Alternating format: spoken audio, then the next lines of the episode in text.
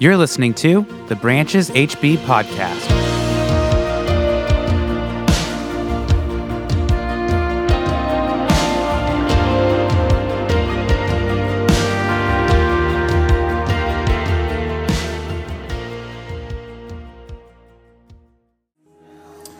All right. Good morning, everyone. Welcome.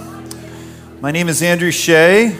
One of the pastors on staff here at Branches. Very glad to be with you, whether you're out on the patio, you're on the live stream, you're here in this space this morning. You know, I want to start off on kind of a serious note, just acknowledging the crisis that's still happening on the other side of the world in Afghanistan and now spreading uh, through the region. I want us to continue praying. And I gave you guys an update last week as far as the partnership that we have with Voice of Refugees, the work that we've already been committed to over this last year to help those refugees that are here locally. If we get any updates through Voice of Refugees about how their work is related to what's happening in Afghanistan, we'll be sure to let you guys know.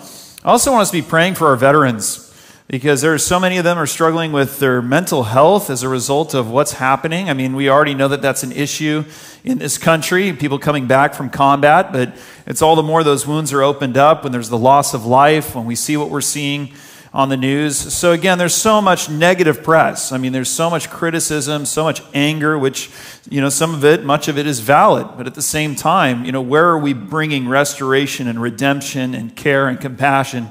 And I think one way we can do that is to our vets. So if you have anybody that you're related to in your family, if there's friends, if you yourself are a vet and you want to speak with a pastor, I want to open myself to be available to you. Pastor Brock, of course, will do the same thing. All the pastors on staff. Uh, we want to we want to serve. So let someone know if you're talking with them, you, know, you hear how things are going, and you see an open window to actually share that. Hey, would you like to speak with a pastor? We are more than happy uh, to serve in those situations. But let's continue to pray now. On a more lighthearted note, I want to say, you know, I just experienced this last week. There's so much life in this church community. On Tuesday night, I was able to have the Common Ground leaders who had actually hosted the surf camp for, I believe, the ninth year in the Oakview community. They were over at my house celebrating the end of surf camp. They sent dozens of kids away to camp. They were all celebrating, saying, Man, this was like the best year of surf camp ever in our history. So I was so excited to have them over. Wednesday night, I was down at the beach with a lot of you. We had a great showing.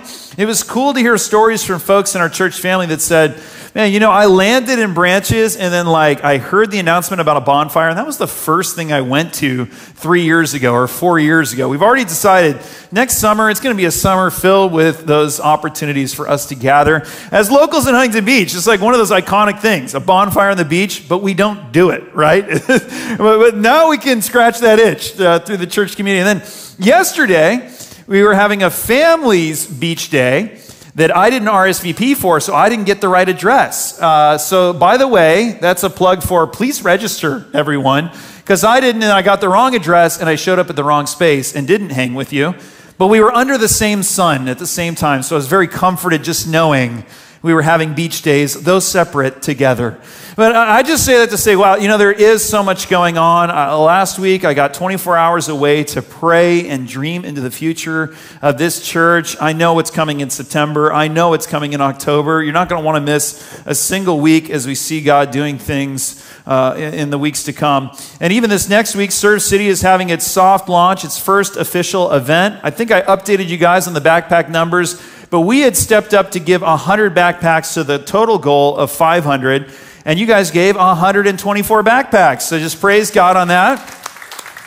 It is 100% absolutely not a competition, but I want you to know that your commitment and the amount that you gave is equal to that of churches two, three times, even eight, nine times the size of this congregation. And to me, that is simply an affirmation of the sort of disciples that are here. If we're going to give away 100 backpacks and they're going to cost 30 to 35 bucks a piece, that's not something that you say, oh, someone else is going to handle that. That's a lot of you guys stepping up and saying, I'm going to be a part of answering that call. And now I think the total is going to be somewhere upwards of $25,000 worth of backpacks that are going to be sent back into that community. What that means is, before Serve City's even really even begun, we, we've killed it together on this first project as churches. And I'm already getting emails constantly through the week of potential opportunities, ways we can serve together. That means please step up, step in. There is a place for you here. There is openings in God's work going on in this city. We need those who are going to do the will of our Father in heaven. And that's where we left off last week in Matthew chapter 12. Jesus said, You want to know who my family is? It's those who do the will of my Father in heaven. And this was in contrast to, right, his critics those who are sitting there on the sidelines going, Hey, Jesus, you know what? Just do one more miracle. Just give us one more sign and we'll do some work for you. Maybe we'll give our lives to you. He goes, mm, My preaching, my wisdom, my message of repentance and life change is enough. That's how confident he was in his words. He goes, That's the sign.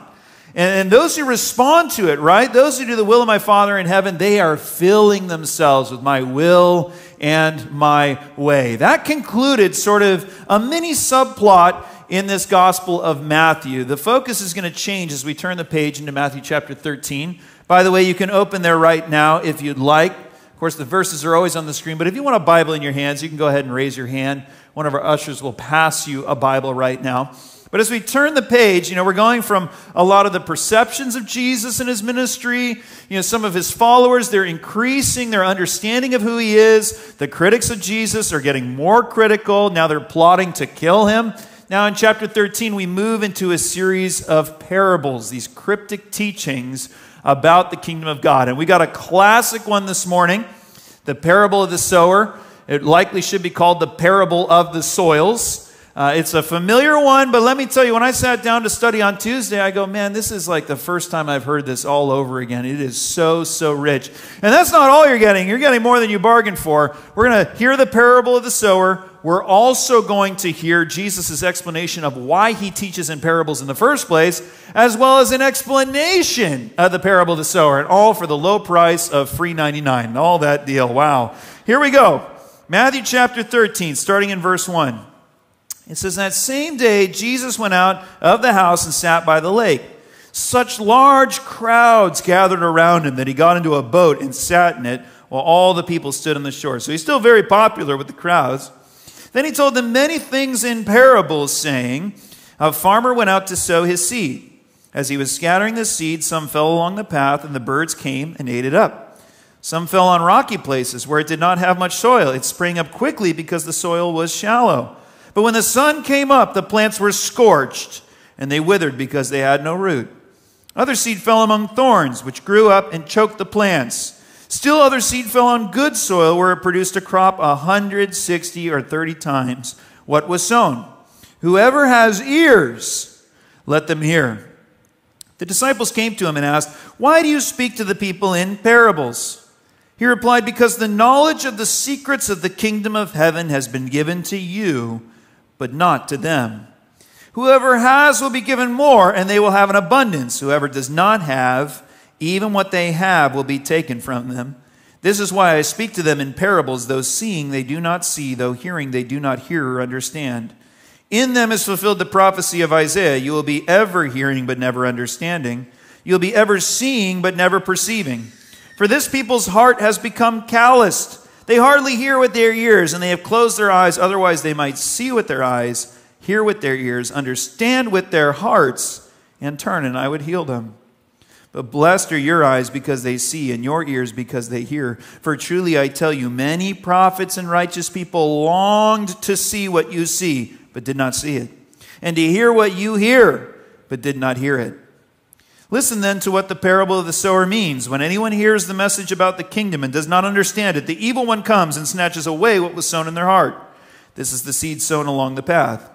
The seed falling on rocky ground refers to someone who hears the word and at once receives it with joy. But since they have no root, they last only a short time. When trouble or persecution comes because of the word, they quickly fall away. The seed falling among the thorns refers to someone who hears the word but the worries of this life and the deceitfulness of wealth choke the word, making it unfruitful. But the seed falling on good soil refers to someone who hears the word and understands it. This is the one who produces a crop yielding a hundred, sixty, or 30 times what was sown.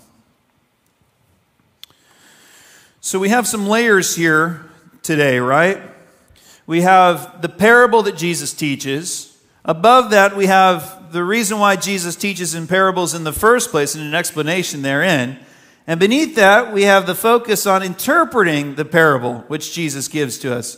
So, a lot of different layers here. And I want us to start with that top layer, the most broad way of looking at this passage. Why does Jesus even speak in parables in the first place?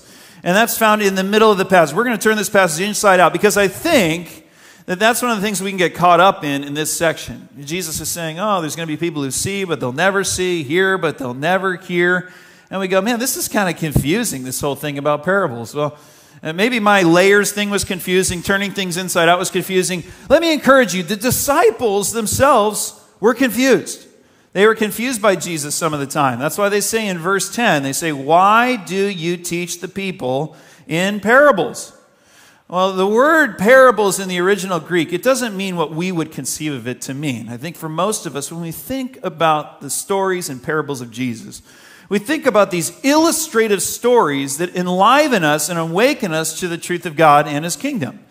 Uh, that's what they become for us, yes, who understand the parables, but in the original language, a parable had sort of this tone to it of a cryptic saying or a proverb or a riddle. It was something that you had to chew on, you had to consider, you had to think about to really understand its meaning. Let's do some riddles this morning. Who wants to do some riddles? Are you awake enough? Did you get coffee? Uh, you know, I want you to say three consecutive days in a row without saying the words Monday, Tuesday, Wednesday, Thursday, Friday, Saturday, or Sunday. How do you say three consecutive days in a row without saying Monday, Tuesday, Wednesday, Thursday, Friday, Saturday, or Sunday? Yesterday, today, and tomorrow. That's the answer. Some of you are like, I'm not awake yet. No, I can't do this. How about this? Okay, you live in a one story house made entirely of redwood. What color are the stairs? There's no stairs. That's right. You're genius. You get an extra donut. Wow. The rest of you are like, I, st- I can't hang. I can't hang. I can't do riddles. That's not me. That's essentially what the disciples are asking Jesus. They're going in verse 10 Why do you teach this way? Why do you teach this way? Why do you teach cryptically? Why do you teach in ways where the meaning is veiled for the listeners? Why? Jesus says, because the secrets of the kingdom have been given to you, my disciples. You are those who are hearing and listening, leaning in, and doing the will of my Father in heaven. You're uncovering the mysteries. And to you, I'm going to add to your knowledge. Right? And that's even this explanation of why he teaches in parables. He's answering their questions, he's interpreting the parable. They're going to have an abundance of wisdom. But he says to everyone else, to the strangers, to those on the sidelines, they're going to hear, but they're not going to understand. In fact, the parables ensure that they'll be absolutely permanently befuddled by everything that God is saying, in line with the judgment of Isaiah. I think you read that right there and you go, wait a minute, does that mean God wants people to not understand? Does God want people to be confused? Is that why he's teaching this way? You might conclude that on the surface. Isaiah declares in judgment that these people will be ever seeing but never perceiving. They'll be ever hearing, but they won't be understanding. You know, this is exactly what happens to me when my four oldest kids are asking for me to look at something at the same time, which is happening all the time. I can see them, but I can't see anything, right? I can hear a lot of voices, but I can't hear anything. I don't understand anything that's being said. Jesus says that's going to be a whole group of people. Right? They're looking at me, they're seeing what I do, they're not perceiving. They're hearing me right with their ears, but they are not going to grasp it, they are not going to understand it. And the parables bring out this contrast, right? That there are those who are going to lean in and grasp, but there are those who are going to kind of go like this I don't know. It's all because of this judgment in verse 15. It's not something that God did alone, it's something that they already were beginning from this place of not having their eyes open, this place of having their ears closed, this place of a calloused heart. The parables show that they're not going to put in the work, while there is this other group of people that are. And the parables reward those who sit there and want to solve the Rubik's Cube. I've never solved a Rubik's Cube in my life. I don't have the perseverance for it. But those who have the perseverance to say, okay, man, Jesus said this, I've got to unwrap this, I've got to grasp it, I've got to understand it. They are the people who are going to be open to the secrets, the mysteries that prophets and righteous people throughout all time, hundreds of years, long to know. But they couldn't know because it hadn't been spoken from the mouth of Jesus just yet. Now, I want us to step back for a moment and appreciate the good fortune that we have to be living at this time in history. Number one, you can understand that you have the good fortune of being alive right now, that you have won the human lottery in that you live in a time where there's indoor plumbing. Right? We should all be able to appreciate that this morning. None of us said, Oh, I'm coming into the world. I'm going to be born at just this time where I'm going to have the convenience of indoor plumbing. I've been to countries where there is no indoor plumbing still. The streets, they are very unpleasant. You know, so all of us like, oh wow, the modern world, civilized society, we have this great fortune of being born in this time. You and I, we have to recognize we have the good fortune of being born in a country that isn't war torn. None of us said, "Oh, when I come into the world, I'm gonna America looks like a really kind of stable place, somewhat stable place."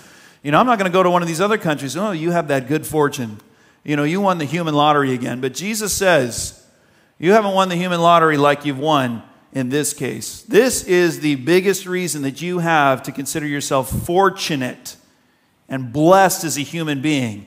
That you are living in the age where the mysteries of God's kingdom are being revealed to you in plain language from the mouth of Jesus. Now, do you understand that worth? Do you go, wow, that is the most incredible thing about being alive right now, that I have access to the truths of the gospel and what God has done in the world? Well, that was going to be lost on some people. For some people, it was going to be in one ear and out the other. So, this parable of the sower demonstrates, right? Let's get into it right now. We've got these four different soils, four different types of people who all hear the message of Jesus. You know, that's something that they have consistent across them. They all hear the message of Jesus in the kingdom, which is sown as a seed. We need not guess what Jesus is saying about each one of these groups of people, these different types of soils, because he gives us the explanation here. So we can unwrap it. We can add to our understanding as we're leaning in this morning. Now, he begins with this seed that lands on the path. He says, These are the folks that hear the message, first of all, but they don't have an open heart to actually receive the message. So it falls on the path, and Satan goes and snatches it up. It produces nothing. Now, what this reminds us is that unbelief is not just this state of indifference on the part of a hearer, it is something that Satan partners in the work of right? He, Satan wants nothing more than to obscure the truth of Jesus, to make sure that the gospel being proclaimed is unproductive in its end. And there is no better pairing for the work of Satan than a calloused and closed off heart. Now, I have a calloused heart right now. I'm realizing this last week. It's growing ever increasingly calloused. It's toward a particular party, it's toward a solar company that is local here.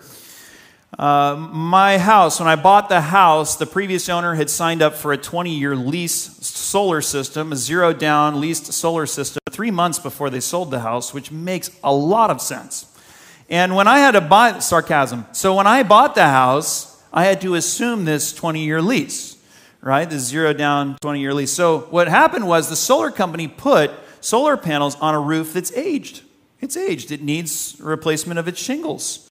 So we've got to do that work. Well, guess what? We can do that to the tune of $6,000 just uninstalling and reinstalling the panels. I'm not talking about doing any work on the roof whatsoever. So the solar company, in their good graces, they'll do that for me for $6,000. So here's what's great about the zero down deal you save like 10 bucks a month on your bill, your energy bill.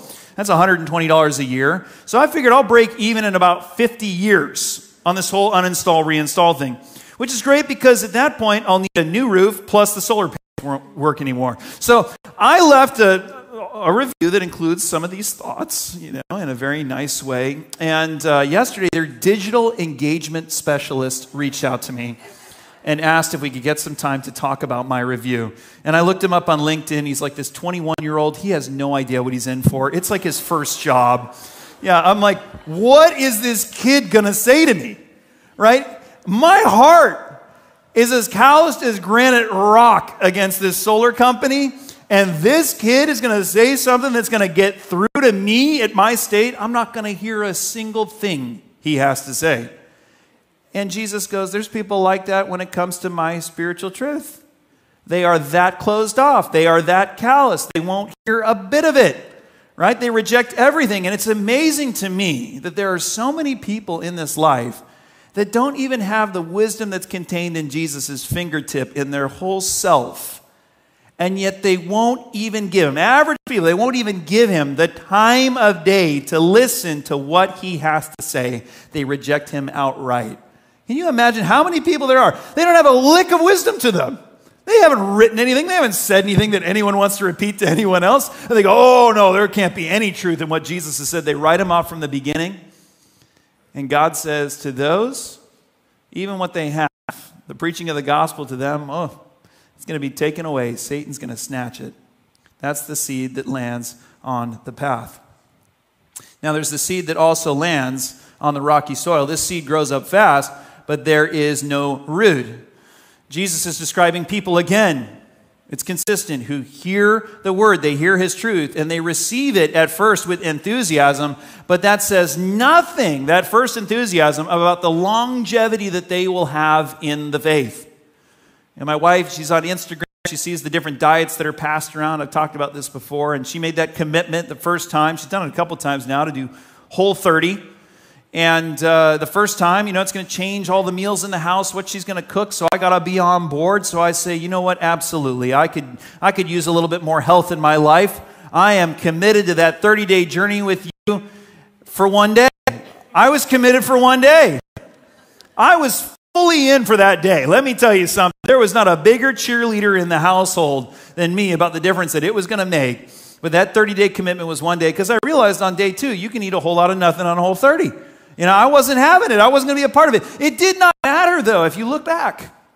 My level of enthusiasm, my zeal, my excitement, all the visions of grandeur I had on day one because day two, I was nowhere to be found.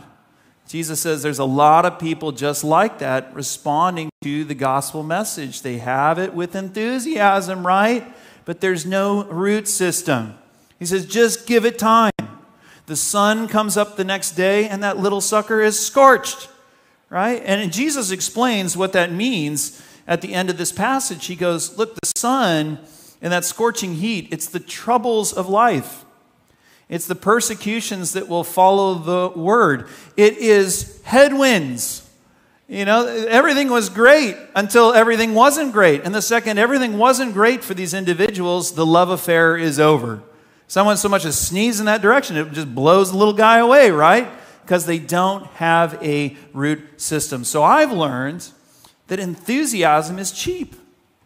Enthusiasm is cheap. We human beings, we love new and novel things. And anyone can feed off public hype. But who's doing the root work? Who's doing and putting in the time to do the work that happens when no one is looking? When no one's around, the work that constitutes character. Jesus was up front with us. I mean, he said, In this world, you will have trouble. It's not like this is a secret that he's keeping from us. And then when we get there, we're like, oh, but Jesus lied to us. You know, I can't believe anything he says.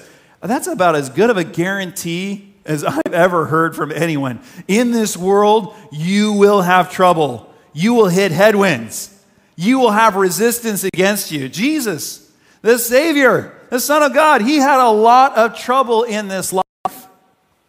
But those who are able to persevere through those troubles and headwinds are those who have a deep root system of character, of prayer, rooted in Jesus himself.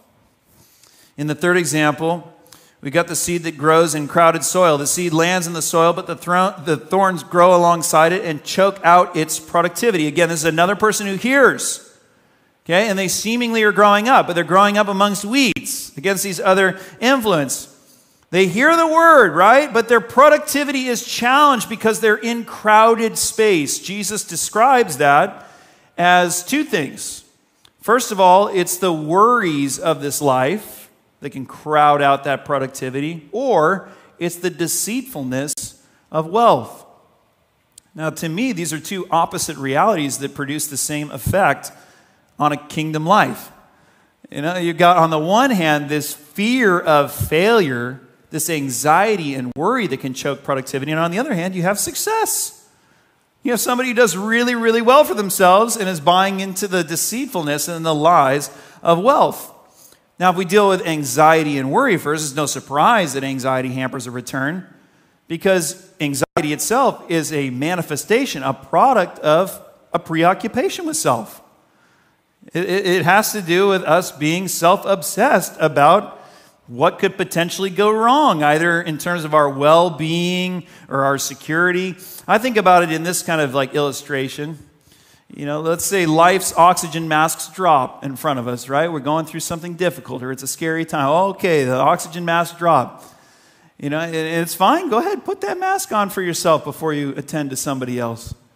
But there's a lot of people in this life because of their preoccupation with themselves. They got their mask on, it's fully secured, everything's fine, and then they're going to grab this mask over here and add it to it, and this mask over here and add it to it again. There are people, man, they are set. They have every contingency plan like in place. Nothing is going wrong. Okay, their kids' lives, nothing is going wrong. They have they have sealed up their kids' time and their decision making so perfectly secure for the rest of their lives, right? And yet they are still there with the mask on. It's working, incessantly playing with it over and over again while someone else next to them passes out. You know, left and right, people are passing out. That is that anxious, obsessive preoccupation with the self.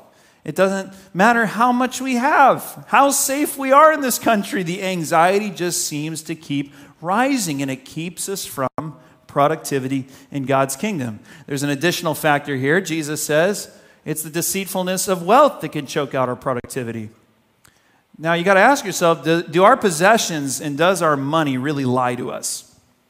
Does it really lie to us? Like it's just an inert thing. It's just it's just stuff. You know, it's just my bank account balance. Is it telling me lies? look at what it says in Proverbs chapter 23, verses 4 to 5.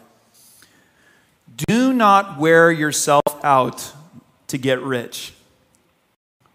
That's, that's a sermon in itself for Orange County, isn't it? I mean, that's just it. We can just sit here for another 35 minutes and meditate on that. Do not wear yourself out to get rich. Do not trust your own cleverness. Cast but a glance at riches, and they are gone. For they will surely sprout wings and fly off to the sky like an eagle. And we're all like, man, I'm going to clip eagle's wings. I'm going to keep that right where it needs to be. That's not leaving me. And that's what we wish. That's what we work for. Uh, many of us in Orange County here, he says, riches are fleeting. They're here today, they are gone tomorrow. Those things are going to be worth zero to you at the end of your life. Proverbs 11, 28. Those who trust, okay, our, our wealth, our possessions, they speak deceit. So here are those who trust. Those who trust in their riches will fall, but the righteous will thrive like a green leaf. This is a great pairing for the parable of the sower because we want to be that plant that grows up, gives, you know, that green in season and out of season. And he's right here, look, you, you buy into those lies and that deceit about possessions, about riches, and you place yourself in that, you're going to fall. You're not going to have anything to stand on. But if you're in right standing with God, if you're leaning into the things of the kingdom and appreciating it for what it is, Jesus is going to add to your abundance you are going to be filled up to the full measure of the wisdom of God, and that is going to cause you to have green leaves no matter what you encounter. And in our culture, if you really think about it, we can be no better than dogs. You know, we have a lot in common with them. You know, with my with my dog, you know, I can take the rope toy or the squeaky ball and I can wave that thing around. And everywhere I wave it, my dog's vision right? You know, like the anticipation, like, when am I going to get the rope? When am I going to get the ball? It's the same thing that happens to human beings when a luxury car drives by.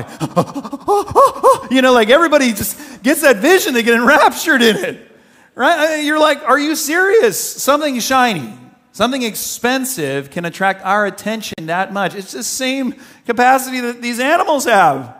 We get caught up in it ourselves, and then that becomes the pursuit of someone's life. All their time and energy gets poured into acquiring that thing.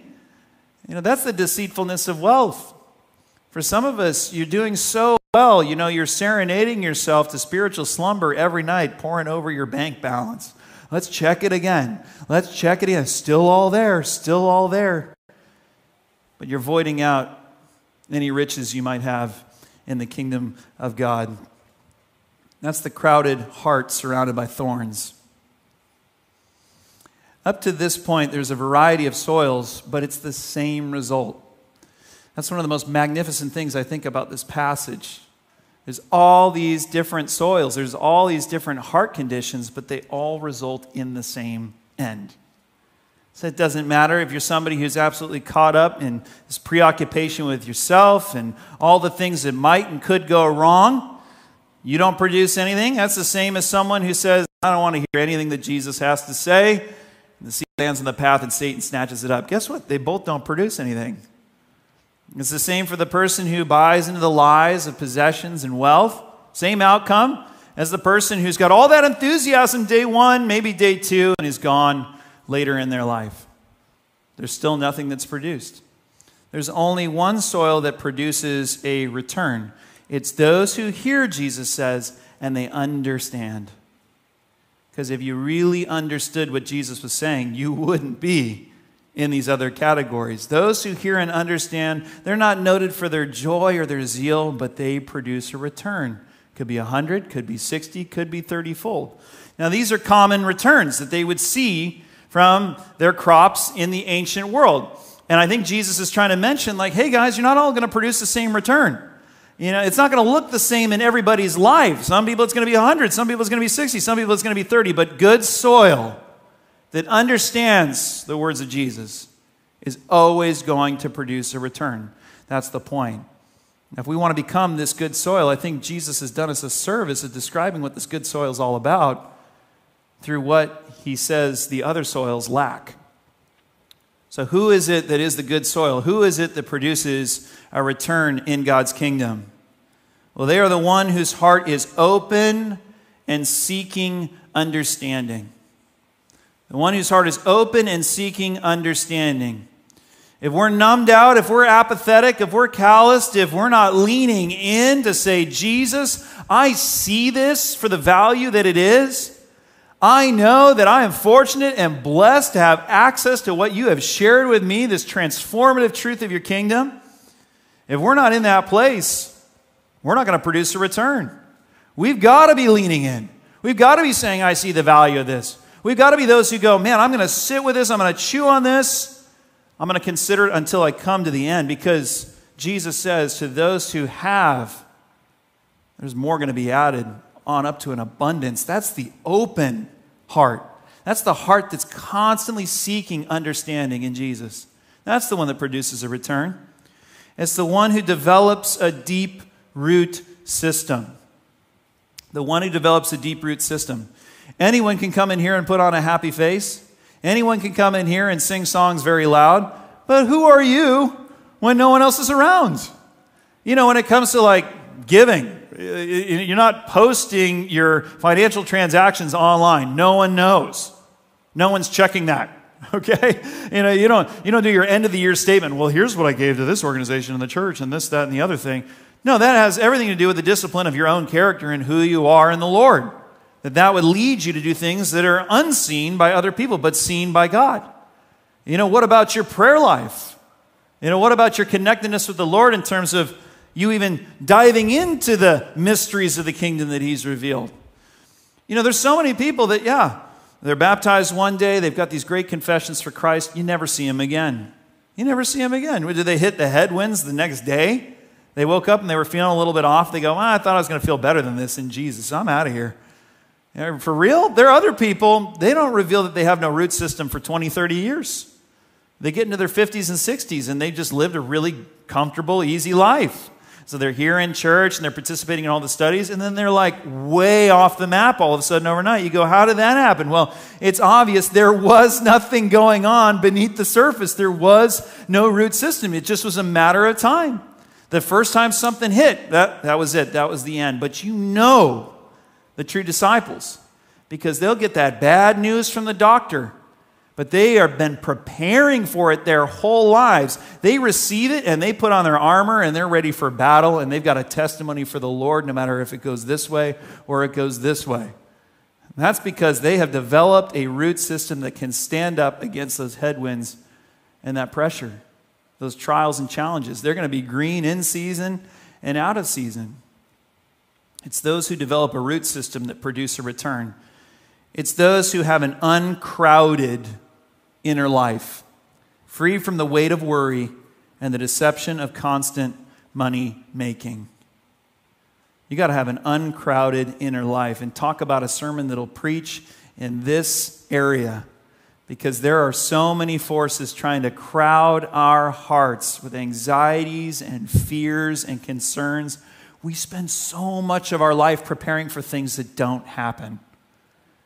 And then we get to the things that do happen and we have no energy to even meet them. Well, the Lord is the one who uncrowds that heart so that we're prepared for what will happen and we'll be productive in the midst of it. Those who produce a return have an uncrowded heart. They're not falling into the lies of money making. Doesn't matter how much money you make in this life, it will be worth nothing to you in the kingdom of God unless it's utilized for a kingdom purpose in this life. Those who are uncrowded in their heart, they're the richest people on earth. When you know the fullness of what Jesus is talking about in his kingdom, when you're embracing the abundance that he wants to pour into you, man, you have no want.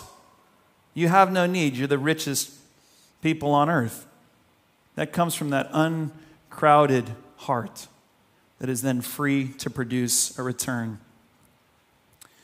What also just makes me marvel as we finish out our time this morning is the fact that this seed of the gospel, these teachings of the kingdom, they produce so many different outcomes. But it's not because the seed changes. The seed is always the same quality. The message of the kingdom is no different between this soil and this soil. It's the state of the soil that determines the outcome, right? The quality of the seed is just as good in the seed that lands along the path and Satan comes and snatches it up as it is in the one who produces a return a hundredfold. I can't tell you how many times I preach the gospel on a holiday because everybody brings in everybody on the holidays. And I preach my heart out for what Jesus has done. And I know there are plenty of people sitting in the seats unimpressed. They don't have time. They just did this to appease somebody in one year and out the other, if even that much. That's all the gospel produces in them. At the same time, that same message causes brothers and sisters in this community to sell all their possessions, to sell their home, and move to Africa to serve orphans with the rest of their life. Same message, different result based on a different heart condition. So, what's the condition of our hearts today? Let's pray into that this morning. You know, it's not going to be that all of us then, oh, we sell everything, we move to Kenya. There's a different return depending on the different soil that the seed lands in. But the good soil, it always produces a return. We don't have to worry about being productive. Jesus says, anyone who abides in me, who remains in me, connected in me, they will produce fruit. So our effort is to make sure the soil is good. It's tilled up. Let's pray for that end. Thanks so much for listening to the Branches HB podcast. For more information on Branches, you can visit our website at brancheshb.com or stay up to date with us on Instagram at brancheshb. As always, we'd love to have you at one of our Sunday gatherings. So come visit us at 8:30 a.m., 10:30 a.m. Locations are available on our website. Thanks again, and we'll see you next time.